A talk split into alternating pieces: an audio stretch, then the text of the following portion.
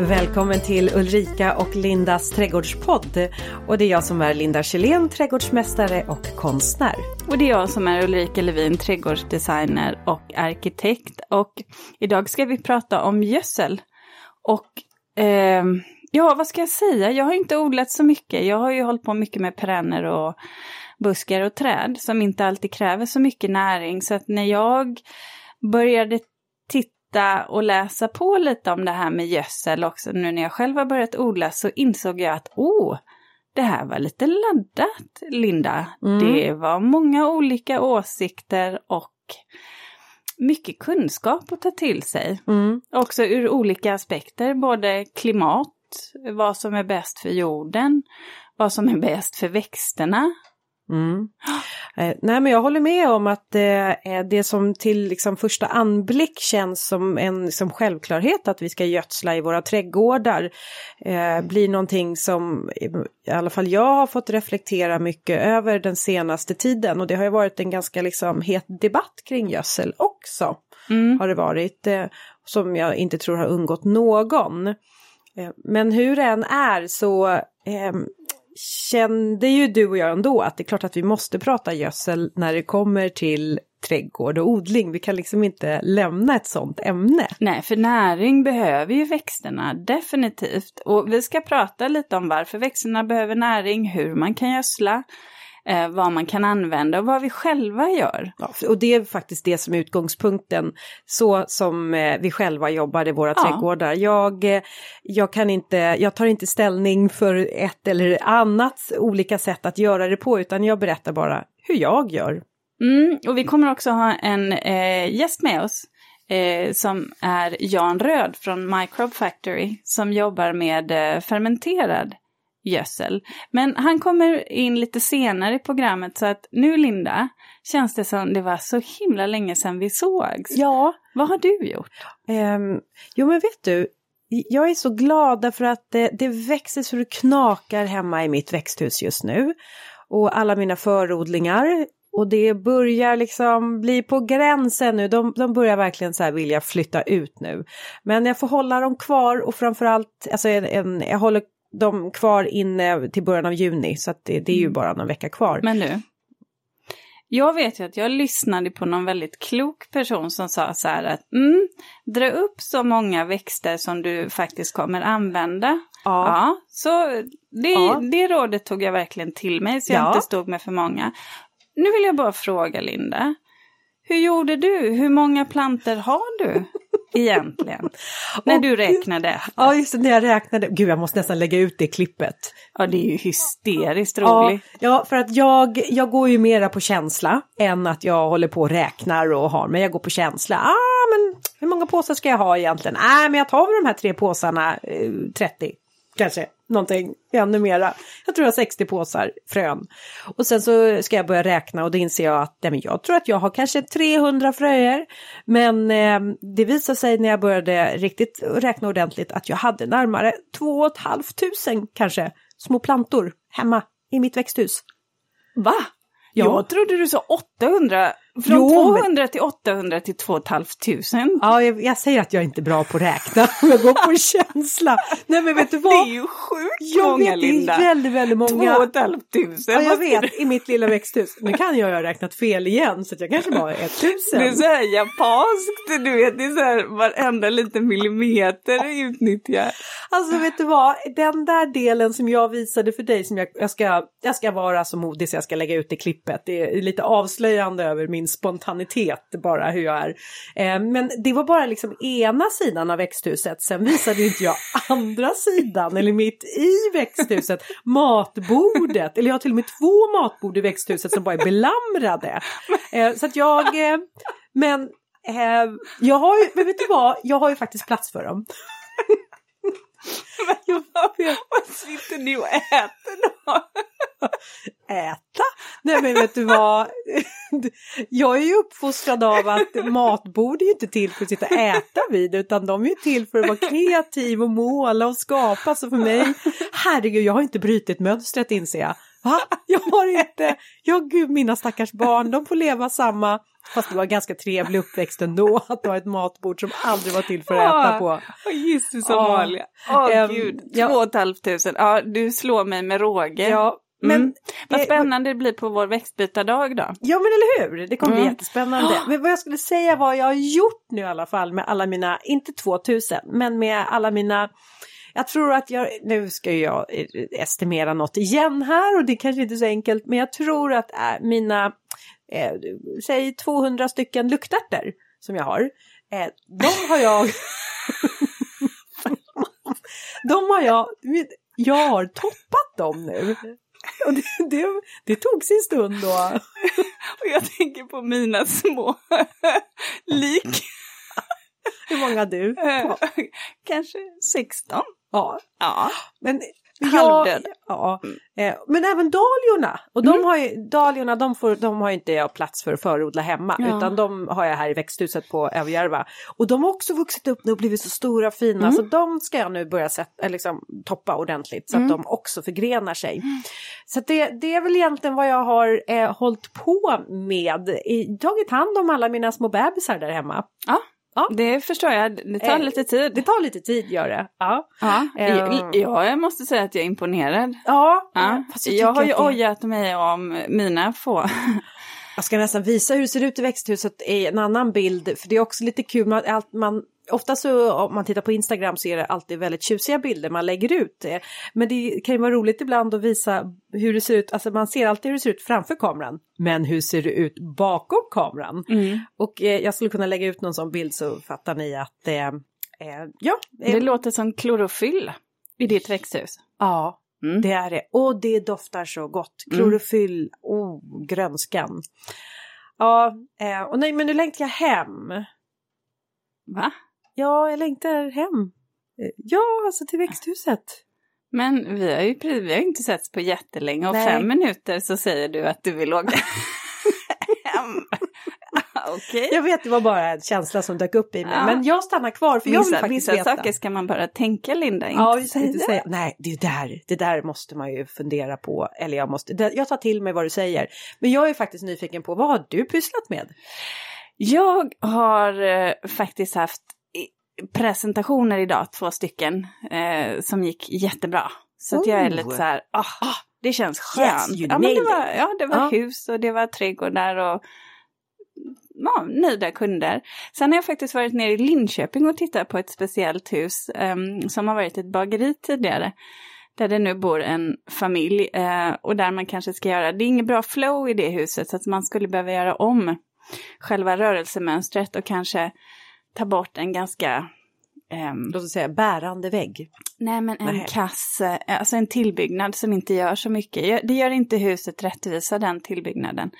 Det där är blir- modigt att och liksom fatta sådana beslut. Ja, Är inte det? ja, Ja. det är det. Men ibland måste man ju faktiskt tänka Vet du i vad? de banorna. Eh, Vet du vad min man sa? Här, jag överhörde nämligen eh, när han satt och pratade i telefon här eh, och gav goda råd tror jag till personalen där han jobbar och då så sa han det att eh, ja, men de hade, jag vet inte vad det handlade om, men han sa så här ibland för att få saker att bli det där liksom eh, perfekta inom citationstecken handlar det inte alltid om att lägga till saker och addera utan snarare att plocka bort. Kolla av ja. Ja, skala Mm. av. Nej, vi, och det är inte alltid helt enkelt att liksom landa i det. Att vi måste plocka bort för Mm. att det ska bli bra. Mm, så är det ju. För oftast är det ju så här, när vi måste lägga till något annat då. Vi måste prova att lägga till det här. Ta Ja. bort. Och nu ska du ta bort en tillbyggnad. Ja, en ganska Ja. rejäl. Så att, men det tror jag, det kommer lyfta huset. Och så är det lite andra saker som ska göras där. Och sen var jag faktiskt i Norrköping i helgen och hjälpte en kund att plantera. En Men familj. var, du, var det inte Norrköping vid huset? Eller? I Linköping. Alltså dessa köpingar alltså. Jag tog Ja. Norrköping och Linköping. Ja, och ja. där, gud, ehm, vilket hästjobb det var. Ja, Eh, plantering. men, ja, men eh, det blir rackarns, Mm. rackarns snyggt. Många växter som skulle ner. Ja, Ja, så du det vet- har jag pysslat ja, med. vi, vi, har ju faktiskt gjort mer saker ihop. Och det glömde jag ju. Ja! Det måste vi berätta om. Ja, Det måste vi berätta om. Jo, men eh, Ulrika har jag har, har eh, provat på att samarbeta så här eh, hands-on också. Nämligen, vi har varit ute med någonting som heter Trädgårdsakuten. Mm. Ja, där vi fick äran att köra en alldeles ny elbil. Ja, Ja, som, eh, ja, det var en tävling det var en tävling. egentligen. Ja, eh, som en glad vinnare vann. Så vi åkte hem till Camilla Mm. med växter i den här elbilen. Eh, och det var ju faktiskt jättekul. ja, Det gick ju fantastiskt bra. Hon blev väldigt uppskattat.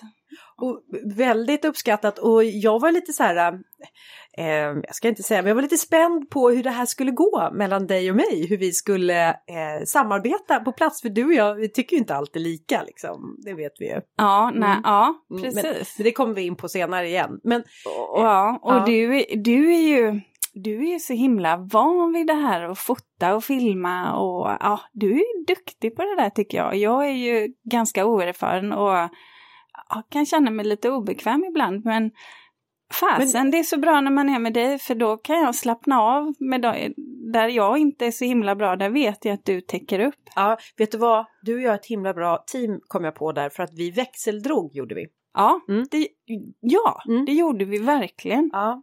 Men, och det blev ett, ett fint resultat och det finns bilder på det också så vi kan väl lä- lägga ut något om det också. Ja, vi får mata, mata vårt flödet. Instakonto. Ja, det får vi göra. Jag, Ulrika jag och Linda. antecknar här så att vi ska komma ihåg Men du, 2000 plantor bland Eh, annat. ska vi komma, komma till sak? Ja, det gör vi. Gud, vi har redan hållit på och pratat i 11 minuter och vi Ja, har inte kommit in kör. på gödsel. Mm. Kör. Ja. Så här då, du nämnde ju det och jag kan ändå tycka att vi tar, tar upp eh, de här olika gödselmedlen man kan använda. Mm. Eh, och kan inte du berätta? Ehm, vilka olika gödselmedel man kan använda. Ja, gödsel, nu, typer av eh, gödsel. Eller hoppar jag över manus nu? ja, nu hoppar hon helt... Jag, jag tänkte att vi skulle börja med varför behöver växter näring? Kör på den Ja, och då tänker jag säga det att växter behöver näring för att hålla sig livskraftiga, hålla sig i eh, liksom full tillväxt, friska, de ska kunna blomma och de ska orka ge en god skörd. Mm. Det är vad man behöver näring till. Mm. Att hålla också en bra balans. Mm. Eh, för när vi liksom, när växter hamnar i obalans då kommer skadedjur och växtsjukdomar och liksom eh, svampsjukdomar. Ja, och Mm. en del, om man pratar nyplanterade växter, beroende lite på vilken växt naturligtvis. För olika växter ska ha olika typer av gödsel, olika mycket, i olika stadier av sin tillväxt också. Men de flesta nyplanterade växter behöver ju faktiskt gödsel. Mm. eh, för att kunna så att säga bilda nya rötter på plats. Man måste någonstans hjälpa dem, för det här är ju framdrivna växter. Det här är inte växter som, Frösådder. nej, eller som, som kommer liksom- från naturen som är anpassade för att inte få näring, utan det här har ju vi någonstans tagit fram. Och då kan man också säga så här, vad händer om en växt får för lite eller för mycket näring? Och jag vill nog påstå att eh, båda delarna är lika illa för en växt. Eh, och man vill ju egentligen inte hamna där. Eh, jag vet att när jag jobbade på en handelsträdgård så hade vi ett automatiskt bevattningssystem. Eh, på såna här ebb och flodbevattning var det i såna här stora eh, bevattnings... Eh, eller som plantorna stod som i stora bassänger kan man nästan säga. Och så fylldes de med vatten och så fick växterna då som suga upp vatten underifrån och sen tömdes då eh, vattnet ut och så sådär. Och då blandades då en eh, flytande växtnäring in i det här. Och vid något tillfälle så fick liksom den där spunk, den där maskinen som skulle dosera ut näringen, så det blev för mycket näring. Ah, Aj, aj, aj, det var full panik för att Mm. det här är ju ganska mycket pengar vi pratar om Mm. eh, som ligger i de här eh, växterna som skulle säljas. Och då var det så här, vad gör vi? Så det slutade med att vi fick ju liksom gå runt och vattna igenom alla växter för att liksom på det sättet skölja igenom jorden på ett sätt kan man säga så att man fick bort näringen. Mm. För vad som kunde hända om man då till exempel eh, kväve är ju någonting som alltid finns liten risk för att man kan eh, eh, överdosera. Och kväve finns ju oftast i eh, hönsgödsel. Där är, har man ju mycket kväve i. Mm. Och det är att man eh, får växterna att de växer alldeles för fort. Och det blir liksom på bekostnad av att eh, deras vävnad den blir liksom för lös. Den, blir, den hänger liksom inte med. Den blir inte... Och då angrips de också mycket lättare utav både eh, bladlöss men också kan eh, gråmögel uppstå. Mm. Och så... på fleråriga växter så vill man ju att de ska få bilda ett rotsystem också. Ja, och det stimuleras ju inte med hjälp av kväve för att mm. där stimuleras det liksom tillväxten och bladverket. Du kan ju få jättestora blad. Mm. Och därför kan jag vara, ibland vara lite, lite försiktig just med för mycket gödsel till perenner som vi har pratat om. Mm. Där man faktiskt vill ha blomningen och framförallt om vi pratar perenner som är mer naturlika, som trivs på torra och soliga platser, alltså äng, mer ängs, av ängskaraktär.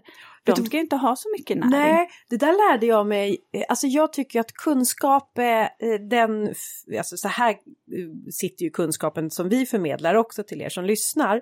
Men för mig, jag är ju väldigt så hands-on och för mig learning by doing. Förra året, min sommarblomsodling som jag hade här utanför, då frösådde jag då en mängd olika sommarblommor, olika sorter och en del var just lite mer då, då tistlar.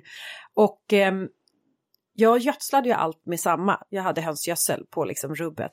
Men det var bara det att de där tistlarna, de eh, vill ju inte, de liksom tynade bort. Mm. Det var inte alls vad de behövde för något. Medan dina luktärtor oh. och solrosor tror oh. jag bara eh, drog ja. iväg som bara den. Fick ju fast i fasiken, oj nästan Sverige, vi, nästan så att vi fick ta fram motorsågen för att fälla solrosorna. Ja, ja jag fick ju plocka blommor varenda gång, ja, det är himla härligt. Ja, jag, jag, jag tvingade dig att plocka blommor gjorde jag. Ja. Men eh, och får de för lite näring då blir ju växterna försvagade och blir de försvagade så blir de ju som jag sa mottagliga för eh, skadedjur men de stannar också i tillväxt. Precis, och det kan ju vara väldigt viktigt just när man pratar nya träd och buskar där att man, de behöver lite extra näring, lite extra kärlek. Mm. Du vet de här första åren, åtminstone tre år där. Och då kommer vi in på också eh, att man ska gödsla rätt i säsong. Ja. Så att man, och då är det skillnad på om du har fleråriga växter och om du har ettåriga växter. För har du fleråriga växter då räcker det i princip att du gödslar en grundgödsling på våren. Mm. Och sen så kan man, om man vill gulla lite extra med sina växter, då kan man gödsla kring midsommar. Precis, då Men. kan man ge dem en gödselgiva till eller vattna ja. ner lite. Och det, ibland så kan det faktiskt vara bra, ja. även för träd och buskar, för att få dem att liksom ge dem en liten extra skjuts. Ja. Men man vill inte gödsla fleråriga växter därefter därför att då lite förstör man deras eh, livscykel i säsong. För att efter midsommar då börjar de att förbereda sig för invintring. Fast det finns ju oftast den där regeln som bekräftar undantaget och det är när det gäller om man är ute på sensommaren då kan man så här, eh, om man går in i en trädgårdsbutik se att butiken har liksom frontat upp med höstgödsel och så här, köp höstgödsel. Ja, och då har vi sagt nej, nej, nej, man behöver bara gödsla på våren och kring midsommar. Men vad höstgödsel innehåller är extra av kalium. Och kalium, det är någonting som eh, man kan säga, eh, alltså enkelt uttryckt, så Eh, minskar man risken för frostskador hos växter om man kaliumgödslar dem. Och det handlar om, det är lite som att man kan säga att man ökar sockerhalten i eh, växtens cellsaft. Eh, som ungefär att likna med glykol i kylarvätskan i en bil. Mm. Den ökar man ju också då med, med liksom glykolen lite eh, socker.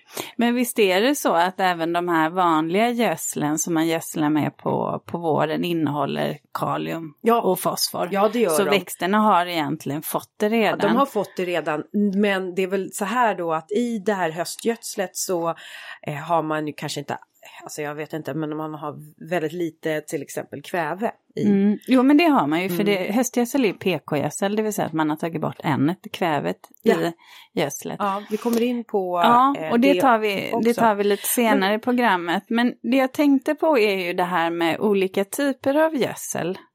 Mm. Um, för jag vill ju gärna använda naturgödsel. Mm. Jag använder inte konstgödsel alls. Eh, och när jag säger naturgödsel då menar jag animaliska restprodukter, det vill säga bajs från mm. kossor, hästar och höns. Och jag har också använt mig av ja, men växt, växtdelar, eh, rester, restprodukter ja, men från typ det. Eh, nässelvatten? Ja, faktiskt. Mm. Mm. Eh, eller också bara grä, oj, gräsklipp också. Ja, det, nu har ju inte jag någon gräsmatta längre så det är ju kört för mig. Nej, just det, mm. det har du inte. Nej. Så nu använder jag ju i och för sig lite av, eh, ja du vet när jag ansar mina eh, perenner så klipper jag ner lite och så får det ligga kvar i rabatten, Just tänker jag. Mm. Och det blir lite marktäckning där också. Ja. Men jag håller med dig. Jag eh, förordar också då naturgödsel, eh, precis som du var inne på där. Men eh, något som jag vet att vi tycker olika om, det är ju benmjöl bland annat. Mm. För jag kan ju tycka att det är en, en, en animalisk produkt som eh, eh, ändå kommer ifrån eh, djurriket. Eh, det är en produkt som, vad, ska, vad skulle det annars, alltså jag tänker att man tar tillvara på hela djuret. Eh, ehm, men, eh, och jag tänker också i naturen, i kretsloppet där så, eh, jag menar, fåglar dör, rådjur dör, och, och det i sin tur då får då en, en söndervittring utav eh, ben. Mm. Jag ska inte säga att jag kan det här utan helt och hållet utan det är bara en så här ah, reflektion jag har. Mm. Eh, så vet du vad vet. jag tänker? Nej, jag, vet. jag tänkte, tänker galna kosjukan. Ja. Det är det jag tänker. Men om jag, man inte jag vill ska inte äta, ha, om man jag inte vill inte äta. ha, jag ser inte poängen med att ha slakteriavfall i trädgården. Jag gör inte det. Nej, men jag kan ändå men, tycka att man tar tillvara på ja. hela djuret. Var ska det annars hamna? Ja, man kanske också kan fundera på om vi ska äta så mycket djur. Ja, nej, jag är ju vegetarian då. Ja. Så, men jag tänker som vi, min, min katt som mm. jag hade, mm. eh, som eh, vi numera inte lever, utan eh, han begravde vi i våran trädgård. Mm. Då tänker jag att det tillför ju liksom, jag ska inte säga att jag gödslade med min katt. Men Gösta! Nej, Maldes ner till benmjöl. Gjorde du det i morteln då eller? Löste Nej, det? Men han, li han ligger under men. vinbärsbusken där. Ja. Alltså men, men jag men, tänker att då blir ja. det en, ett kretslopp. Ja. Och häromdagen så hittade jag en liten fågel uppe i eh, pollinatörsträdgården och jag mm. tänker ja det här är ju naturen. Mm. Ja, eh, jag kan ändå Ja, jag, mm. kan, jag är ändå eh, skeptisk just till det där. Men, du, eh, Men däremot har vi urin. Ja. Alltså urin, mänsklig urin mm. kan ju mm. definitivt vara ett gödselmedel som faktiskt innehåller mycket fosfor. Mm. Som man kan återanvända. Mm. Eh, och det vill man kanske inte ha i köksträdgården va? Ja, det vet jag inte om en del ja, använder. Jag tror jag upplever jag att många odlare använder det. Jag vill inte äta din sallad tror jag. Men jag använder inte det. Jag sa ju vad jag använder. Jag använder ju bajs istället från andra djur. Ja. ja men, men du, det man ska säga om det här med mm. urin, om man ska använda det, dels är det ju starkt så man måste ju späda det. Mm. Men sen är det ju också så att eh, det är ju det här att man får ju Urinet kan ju också innehålla restprodukter av mediciner, så har man, äter man vissa typer av mediciner som med hormonstörande eh, ja, restprodukter kvar, då ska man ju absolut inte använda urin och gödsla med. Men du, om man då tittar på konstgödsel, för vi pratar naturgödsel, det är i sådana fall eh, att det kommer då, det animaliskt. Eh, men om vi tittar då på konstgödsel som är kemiskt framställt. Mm. Använder du det någon gång? Aldrig. Aldrig. Aldrig. Men eh, jag, jag, tar ingen ställning för eller emot här just nu då, men om man tänker i krukväxter. Ja, det kan jag göra. Ja, det gör du. Mm. Nej, men om man tänker krukväxter då, inomhus. Eh, mm. eh, och um, i en, ehm, eh, ja, begonian där hemma i fönstret. Är det, vad är det som säger emot att använda konstgödsel till den? Det gräver ju inte ner i trädgården, det hamnar inte på komposten utan eh, det förbrukas i växten. Men det är ju, står på fönsterbrädan. Ja, men det är ju framställningen av konstgödslet som också är problematiskt, det vill säga för att det gör att det bildas eh, lustgas och det är en väldigt potent växthusgas. Så att det är inte bara att du använder den i jordbruket eller hemma i din egen kruka, utan det är ju själva framställningen också som, som faktiskt är ett problem. Sen absolut, sen finns det den diskussionen att konstgödsel har ju ändå gjort att vi har kunnat odla väldigt mycket mat. Det har ju ändå inneburit att många människor har eh, kanske kommit upp ur eh, fattigdom också. Mm. Vi har fått större skördar. Så att, visst, det förstår jag också, men det visar sig ju att det utarmar jordarna också. Så att det, det, det finns ju en baksida mm. av det. Så att i, i, min egen trädgård, där känner inte jag att jag behov av det. Nej, men i trädgården skulle jag aldrig eh, Och jag använder, det. nej men jag har använt växtbaserad näring. Mm. Eh, i, det, och då har på, vi ju, till krut, krukväxterna. Ja, och då har vi ju det också, den växtbaserade näringen som eh, också har varit ganska eh, ett sådant eh, laddat, eh, eh, laddade produkter också. För vi har ju haft att det mm. har liksom blandats in då eh, växtbekämpningsmedel i eh, de här naturliga mm, Som oftast görs av vinast, det vill mm. säga sockerbete, restprodukt från sockerbetena. Så att man, ja, eh, mm, ja men... ni, ni hör ju det ni kära lyssnare, att det här är lite som att eh, hoppa på, man vet, det, det, är inte helt enkelt att, ehm, att vara konsument och veta vad man ska använda. Nej, Nej. Det, det, tycker jag också, att välja rätt utifrån vad man nu har för, för perspektiv ja. och vad det är man vill utgå ifrån. Mm. Men för, du? För det, jag ska också säga så här, för på, vi, eh, om man ska köpa naturgödsel till exempel, då eh, det här har ju också varit någonting som har poppat upp att eh, innehållsförteckningar på eh, förpackningar har varit lite otydliga eller kanske faktiskt inte sagt hela sanningen. Och, um, du eh, tänker på den diskussionen som Lena Israelsson ja, har, har startat? Ja, mm. eh, om eh, bland annat då kogödsel. Och då pratade hon om det här med naturgödsel. Att köper man naturgödsel så ska man inte vara så säker på att det bara är naturgödsel utan det kan faktiskt vara tillsatt då även mineralgödsel i naturgödsel. Så att det ska man väl också ha. Vill man inte ha mineralgödsel eller konstgödsel då ska man välja en kravgodkänt gödsel. Den mm. Och det där tyckte jag den här undersökningen som gjordes, det är ju problematiskt när man inte har en innehållsförteckning och faktiskt inte kan se hur mycket kogödsel är det. För jag då som helst, ja, jag försöker att inte ha så mycket torvbaserade produkter och gödsel hade jag ändå tänkt att ja men det är väl mest kogödsel i det ändå. Vilket det visar sig att det inte är och då känner jag mig faktiskt lurad. Mm. För jag vill kunna veta vad det är och sen själv kunna ta ställning. Så mer transparens tycker jag. Mm. Faktiskt, ja. från företagen ja, som gör där. Sen ja. finns det ju de som har ganska höga innehåll mm. av kogödsel. Ja, men, då, och det, men jag tycker väl i allt sånt här som sker så är det väl, alltså det, det kommer väl något gott ur det tänker jag också. Men jag, jag drog en sån här parallell till så här juice. För om jag köper en jordgubbsjuice och jag tror att jag bara, ah nu 100% jordgubbar här i och sen så när man tittar på innehållsförteckningen så är jag, men vänta, det är ju så här 60, nu drar jag bara en siffra för jag har inte, jag har inte dem i, i jag har inte juiceförpackningen här, men så här 70%, 60-70% eh, äppeljuice juice. Mm. Man bara, men, mm. men det var ju, det var ju jordgubbsjuice jag skulle ja. ha, då borde det väl ändå vara tvärtom då. Ja. Och det är så jag fick en liten sån känsla, ha. Men sen har jag också förstått att det handlar ju om ehm, eh, det här med tyngden på påsen och konsumentvänligt att bära hem och, och då har man kanske också eh, pelletsform har man kogödsel i och det Men, väger inte så ja, mycket. Men vet du vad, då, då tycker jag så här, skriv det då. Ja, skriv Förklara det. Mm. varför. Mm. Så att man förstår det och själv kan ta ställning. Mm. Det är ju det ja. som jag kan tycka ja. inte har framgått tydligt. Nej. Och det som jag skulle vilja säga om det här, det är väl också det att eh, om man nu ska ha eh, kogödsel till exempel, det man vill åt där, det är ju ett levande mikroliv. Och det får du inte om du köper gödsel i pelletsform.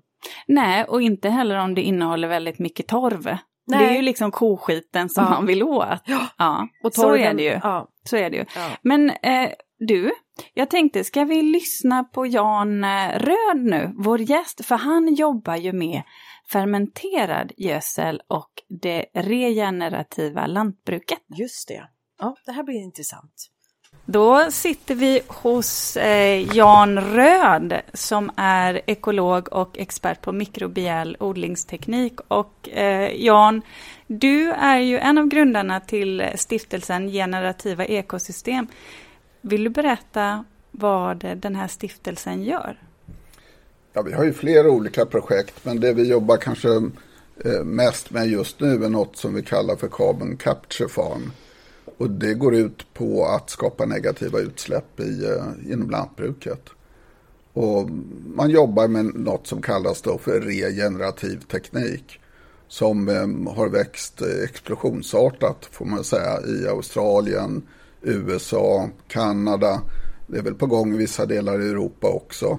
Och det finns ett begynnande men starkt intresse från många lantbrukare i Sverige som vi märker. Men eh, och då, den här produkten då som ni då framställer, hur går det till? Eh, vill du? Ja, det vi gör är ju, nu satt de här kärlen då, eh, det är ju att vi, vi fermenterar i flytande form. Och då får vi ungefär 20% som blir som en gröt kan man säga. Och fördelen med den flytande, vilket man också kan göra i en trädgård, i en vanlig tunna eller en dunk om man så vill. Så kan man blanda ja, nässlor, ogräs, eh, vallört eller jag menar, man får själv experimentera. Och vad man gör är att man hackar upp det rätt fint. Och sen använder man eh, cirka 3-5 procent av rörsockermelass och mikrober. Man, när man har blandat det här. Lägger man det i en hink då? Ja, hink, eller? hink, dunk. Alltså, en hink, ska pressa det? Eller? En, en hink är ju kanske fördel för att nackdelen med en dunk är ju att det kan vara svårt att få ut materialet om man inte hackat ordentligt. Mm. och, och det man får sen, då får man cirka 20 procent av en eh, fermenterad gröt, eller, som är mer eller mindre fast form.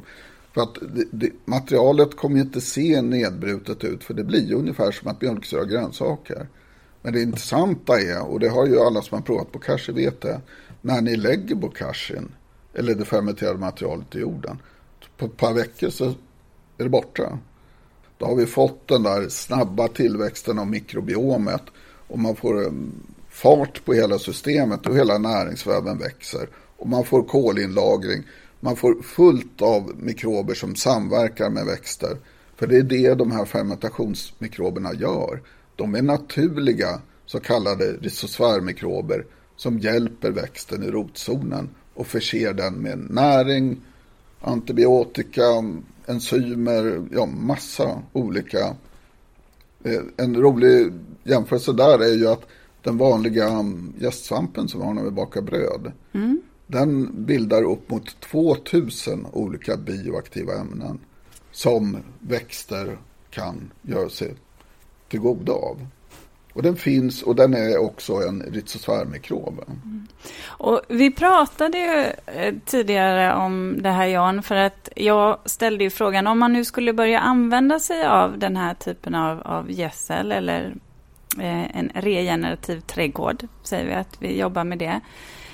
Så, så kan man ju se man kan ju få en förändring ganska momentant, men det tar väl några år för det att, så att säga, byggas upp så att det här mikrolivet kommer på plats? Eller hur funkar det? Alltså, har du en styv lera eller en väldigt sandig jord så kan det ju ta lite tid. Men du kan se skillnad redan första året. Mm. Och det går relativt snabbt. Och så att jag tycker just det där begreppet den regenerativa trädgården är ganska bra. Och vi, vi jobbar ju även för det. Och, så ni får gärna sprida det. Mm. Om man som trädgårdsägare då använder, eh, jobbar med sin regenerativa trädgård, eh, hur, hur ofta ska man tillföra den här fermenterade produkten? Är det en gång per år och, och när i tid ska man lägga på det? Om vi tittar på till exempel, jag kan beskriva hur jag gör med mina tomater så blir det ja. kanske bra. Eh, längs söderväggen, då, då ger jag eh, antingen den här fermenterade gröten då, fasta materialet som är ungefär som en bokashi kan man säga. Fast kanske processen blir ju bättre i våra tankar, det går inte att komma ifrån. Och processen kommer även bli bättre om ni gör det själva i tunnor och så vidare och har mer kontroll på det. Och vill ni vara riktigt noggranna så ska ni ha det lite varmare med, upp mot 38 grader. Man kan till och med köpa sina gördlar och sätta på en sån här regnvattentunna som styr den till 38 grader. Så får man det kostar en del, men jag menar den håller ju åratal. Men då kan man ha sin egen liten lilla fermentationsanläggning. Så solpanel på det. Det här fermenterade nässelvattnet eller ja, näringen, det blir ju en väldigt bra näring. Mm. Alltså. Och, och den är ju då full med den här typen av mikrober som man vill få ner i jorden och som samverkar med växterna. Så dina tomatplantor, de förser du Ja, först har vi gröten då som blandas ut ehm, och gärna en månad innan, vilket påminner mig att jag måste göra det snart. Ja, oh, vi har inte tid här. Eh, och, och ehm, jag kommer då använda det biokol med, så att vi kör med fermenterad biokol. I princip samma sak, men att vi har lagt till biokol då. Ehm, och så får det ligga där och mogna helt enkelt, sätta igång mikrolivet. Sen planterar jag ut tomaterna. Men en gång, en gång då? Ja, den fasta, fasta givan början på säsongen. Ja. Sen kan man om man så vill ge mylla försiktigt ner mm. i ytan under säsong. Eh, men annars så kör jag bara med den, eh, blandar ut den flytande delen, flytande fermenterade växtnäringen helt enkelt. Hur, hur gör du om, för nu pratar vi köksträdgård, om vi pratar eh, om en perenner, säger vi sommarblommor. De ska, alltså perennerna behöver ju sällan ha lika mycket näring som ettåriga, eh, ettåriga växter eller grönsaker behöver. Men kan man använda det här även ja, i perenner? Absolut, du kan ja. använda på allt. Men är, är det någonting som kan jag göra fel på något sätt genom att använda den här produkten? Alltså är det, är, är det någonting som du känner, ah sådär, gör inte så? Det är svårt att överdosera, men man ska aldrig överdosera med till exempel fermenterad biokol. För att eh, det, det, kan bli negativt. Så att vi brukar säga 10-20 % när man blandar ut i jorden max. Um, och det, jag har inte sett mycket negativa effekter mm. faktiskt. Men man får ju tänka på att pH är ju lågt. Mm. Men det vi har sett i vanlig jord, faktiskt även på mina växter i växthuset, det är att eh, vi har sällan problem med det låga pH. Ehm, I tomatodling så har vi gett giver och då har ju pH när vi blandar ut det med odlarens vatten som kanske hade lite högre pH, pH hamnat någonstans på 4 eller strax över. För i, i näringen i sig så brukar det ligga runt 3-5. Men sen när man mäter jorden bara en halvtimme senare då har ju jorden ändå buffrat bort den där. Så att och vi har aldrig hos någon tomatodlare sett att jorden blir surare och surare. Utan det är väl snarare så att det mikrobiella livet som verkligen fungerar ändå ser till och håller igång. Och vi har aldrig hamnat i ett dåligt eller för lågt pH. Snarare mm. så har det blivit bättre. För många har problem med att det ligger för högt. Mm. Mm. Oj, så eh, intressant att ta till sig den här kunskapen. Ja, det kändes. Nu är ja. huvudet fullt. Fullt är ja. huvudet nu. Mm. Ja, tack så mycket. Tack. Varsågod. Tack. Ja, ja det var mycket, mycket nytt för mig. Men nu har vi fått lära oss hur man kan göra sin egen ja. eh, näring. Ja, jag, måste, jag måste faktiskt helt klart smälta allt det här som jag... Eh, eh, man liksom, det var så mycket information och jag kan tycka att det är ett ämne som... Jag, jag har inte helt lätt att greppa det här ämnet. Eh, och sen, jag är ju... Jag, jag kommer fortsätta att använda mig av mitt stallgödsel så är det, eh, det så kommer jag, sen får man väl se om man kommer ja, jag, är, jag är nyfiken på produkten också, mm. eh, hur det fungerar. Och men, testa. Ja, eh, mm. men jag, ja, eh, ja, alltså. Fermenterat. Mm. Ja. Och eh, här kan jag ju säga bara för att jag, det här regenerativa lantbruket då, eller den regenerativa trädgården som vi tänkte vi skulle prata om då med Jan. Eh, det finns faktiskt en, eh, en film på, eller jo en film mm. är det, på Netflix som heter Kiss of the Ground. Som handlar just om det här. Och målsättningen med det här jordbruket är ju någonstans att eh, fånga in mer kol i marken. Det är ju det det handlar om. Med hjälp av ett kretslopp med mikrober och täckrödor eh, som då samverkar i, med varandra så att man får en bördigare och mer vattenhållande jord. Mm. Så den kan, man ju titta, ja, mm. den kan man ju titta på. Eh, ja, faktiskt. Kiss the ground. Kiss the ground. Mm. mm. Eh, var är vi nu i manus? Alltså det är lite mörkt här inne så jag känner att... Ja men det, det är, är ju så regn och se. ruskigt här ute. Vet du vad jag gjorde igår kväll? Nej vadå? Nej, jag, eh, när jag förstod att nej, men nu blir det... Väl... Oj det fanns en lampknapp. Peter, vår ljudtekniker, han bara, vi kan tända lampan. Bra, tack, tack Peter. Men, Men du vet vad jag gjorde igår då? Nej. När jag förstod att nu idag så kommer det regna väldigt mycket. Då skyndade jag mig ut och eh, hämtade säcken med hönsgödsel. Mm. Och sen har jag varit ute nu och eh, gödslat mm. med hönsgödsel. För är det någon gång som man ska passa på att gödsla så är det i samband med regn. Så ja. att man liksom får ner gödslet i marken och speciellt om man håller på med hönsgödsel som luktar. Och sen så är ju det i pelletsform så att det behövs ju lösas upp. Ja. Helt klart, ja. för att annars så kommer inte det åt nej, näring, eller växterna kommer inte åt näringen. Nej. Exakt, så mm. där behöver man ju lösa. Och så, sen så vill jag inte att det ska ligga, jag har hund, mm. en liten Ester. Och hon är ute på gräsmattan, jag vill ju inte att hon ska komma in och lukta höna. utan Höna pöna. Höna pöna, ja. Mm. Nej, utan så passa på att gödsla innan det beräknas bli ja. regn. Men du, ska vi, kan vi inte säga, du sa ju det här nu, nu har du varit ute och gödslat. Mm. Och hur, om vi då tittar på hur ofta ska man gödsla? Um, vad använder du i din trädgård och vid vilka tidpunkter? Mm. Jag, när det gäller um, för det här var jag inne på innan, att fleråriga växter gödslar jag egentligen bara en till två gånger per år och det är på försom eller vår och försommar. Men mina mm, här sommarblommor. Vad använder du då? Nej men då använder jag mig av kogödsel har jag ju trott i alla fall. Men jag vet ju inte vad, eh, jag måste ju läsa på om innehållsförteckningarna. Eh, men, Som inte finns Just nu. Det. Nej, mm. men vet du vad jag tar? Jag, eh, jag har ju mina hästar. Så att jag använder faktiskt mig utav hästgödsel, gör jag. Och um, sen så eh, hönsgödsel då, då absolut. Eh, men sen har jag ju faktiskt använt mig av benmjöl också. Eh, och, och sen i ehm, min odling här, sommarblomsodling, där är det ju, eh, där har jag gröngödslingsväxter. Mm. Eh, så att jag eh, har ehm, rödklöver som har då en kol, alltså kvävefixerande, är det inte kol utan kvävefixerande funktion Odlar du då mellan, odlar du det mellan sommarblommorna? Eller är det året innan du ska så sommarblommorna? Mm. Eh, vet du, nu eh, har jag gjort faktiskt året innan jag ska så, då har jag eh, odlat eh, eh just rödklöver. Så att vi ska se hur det blir här i år. Men i år tänkte jag faktiskt också så in bovete. För att bovete har också en väldigt bra marktäckande förmåga.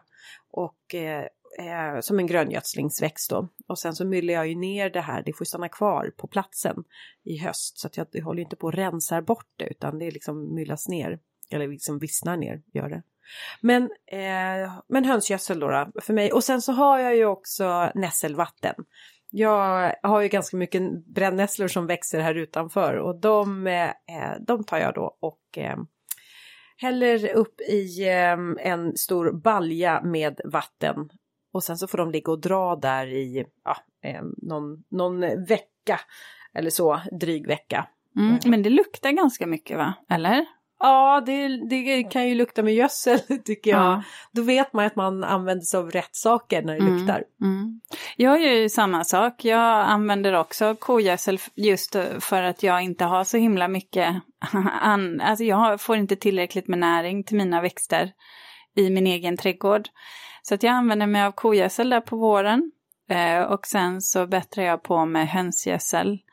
Eh, ibland i fast form, ibland eh, har jag löst upp det i vatten mm. faktiskt. Sen har jag faktiskt också testat fermenterad gödsel. Mm.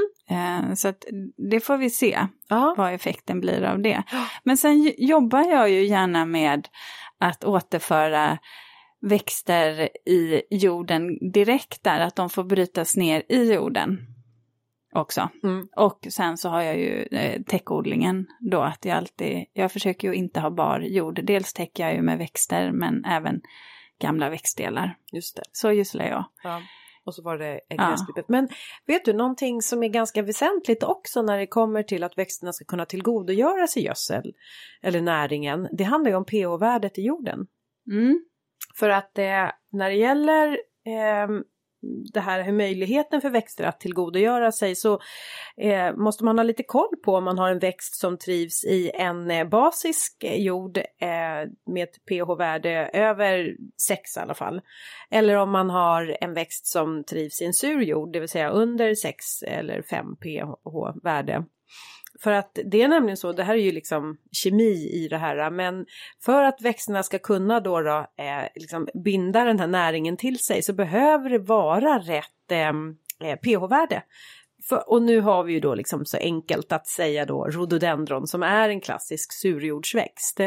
För att om vi inte då har ett eh, liksom lågt pH-värde i jorden och vi gödslar som bara den så kommer vi ändå inte eh, se skillnad på växten därför att gödslet det blir liksom inte möjlighet för växten att ta upp.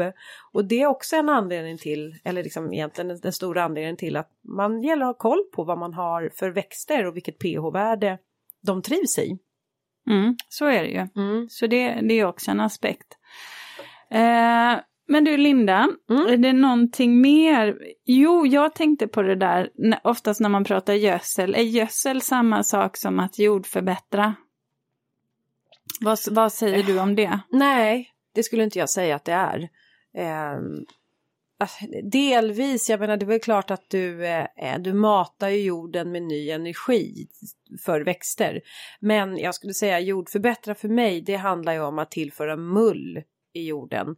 Har du en, en väldigt liksom kompakt lerjord eller en väldigt liksom, porös sandjord så om du tillför hönsgödsel till den så kommer ju inte du liksom öka på och luckra upp jorden, Nej. lerjorden, utan Nej. Eh, då skulle jag ju säga att då ska du förbättra den där lerjorden med att öka på mullhalten och då skulle jag ju tycka att använd din kompost med mm. gamla växtdelar. Gamla växtdelar, ja. eller fermenterad gödsel då, vad jag eh, förstår. Ja. Ska ju också påverka eh, mikrolivet ja, mikro, och mikroorganismerna. Men jag tänker mullen där, det är den man vill åt. Ja. Så att jag, eh, jag skulle inte säga att det är likställt. Till viss del ja, men eh, jag, jag tycker väl ofta för mig så använder jag ju då komposten, jag har en växtkompost och den är inte särskilt mycket näring i. Mm. Så den tillsammans med då, då eh, näring mm. som till exempel hönsgödsel. Ja, vad eh. bra. Ska vi runda av nu då? Är det något mer som du vill alltså, säga? Alltså, jag tänkte faktiskt på det här med NPK. Mm. Ja, om vi skulle liksom spesa det lite. Kör! Ja, eh, därför att eh, NPK kan man ju säga är liksom ett sånt där samlingsnamn på eh, mikronäringsämnena, det vill säga de näringsämnena som växten behöver allra mest utav. Och där står ju N eh, det är ju ehm, eh, kväve. Och eh, det påverkar ju som jag sa tillväxten. Och för att ta reda på om man har brist av kväve då kan man titta på bladverket på växterna för då är de oftast lite gulgröna men går mer åt det gulnande hållet. Eller att de har en svag tillväxt och då behöver man då eh, gödsla med kväve. Och då är det hönsgödsel. Mm. Och har man för mycket utav kväve då får man stora gröna liksom bara blad. Och sen har vi fosfor och det är pet. Och fosfor det är ju viktigt för att eh, stimulera blom och eh, eh, fruktsättning. Mm. Så att då... Och kan också bli, eh, öka på övergödningen. Ja. ja. Faktiskt. Ja. Eh, så att man ska heller inte dra på med Nej. för mycket fosfor. Nej. Absolut inte. Nej. Eh, men har man brist på fosfor då, är det, då kan det uppvisa sig som att man får mörkgröna nästan till violetta blad och såklart då en mindre knoppsättning. Mm.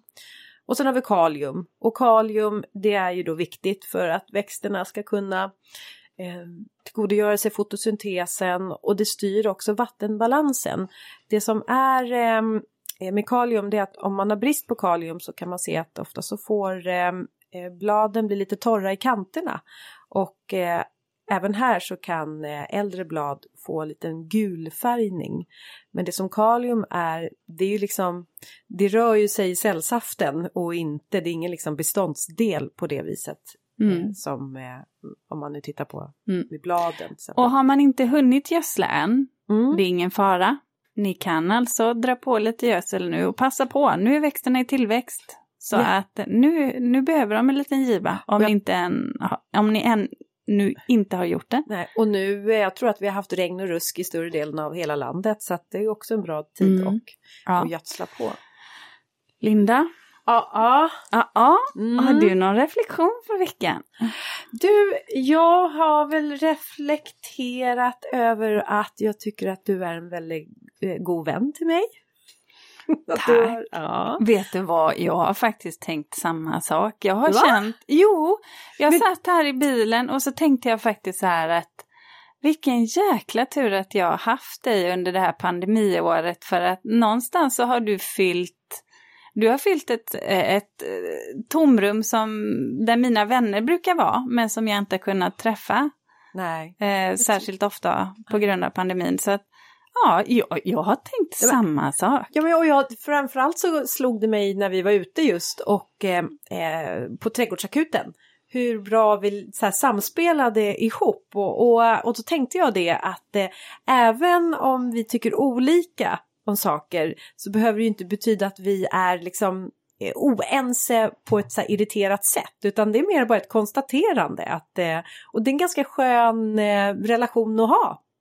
Jag tror att, jag tror så här att anledningen till att jag kan vara ganska frank och rättfram är väl på något sätt för att jag vet att vi diskuterar utifrån våra olika professioner och att vi någonstans vet att det är, det är inte personligt utan vi har olika åsikter och det eh, kan speglas i programmet. Vi älskar ju trädgård båda två Mm. så att det är ju någonstans den här dynamiken som blir att det bara händer när Ja. vi pratar. Ja, Sen, sen är det ju, jag menar det är 60 minuter som vi kanske låter er lyssna på.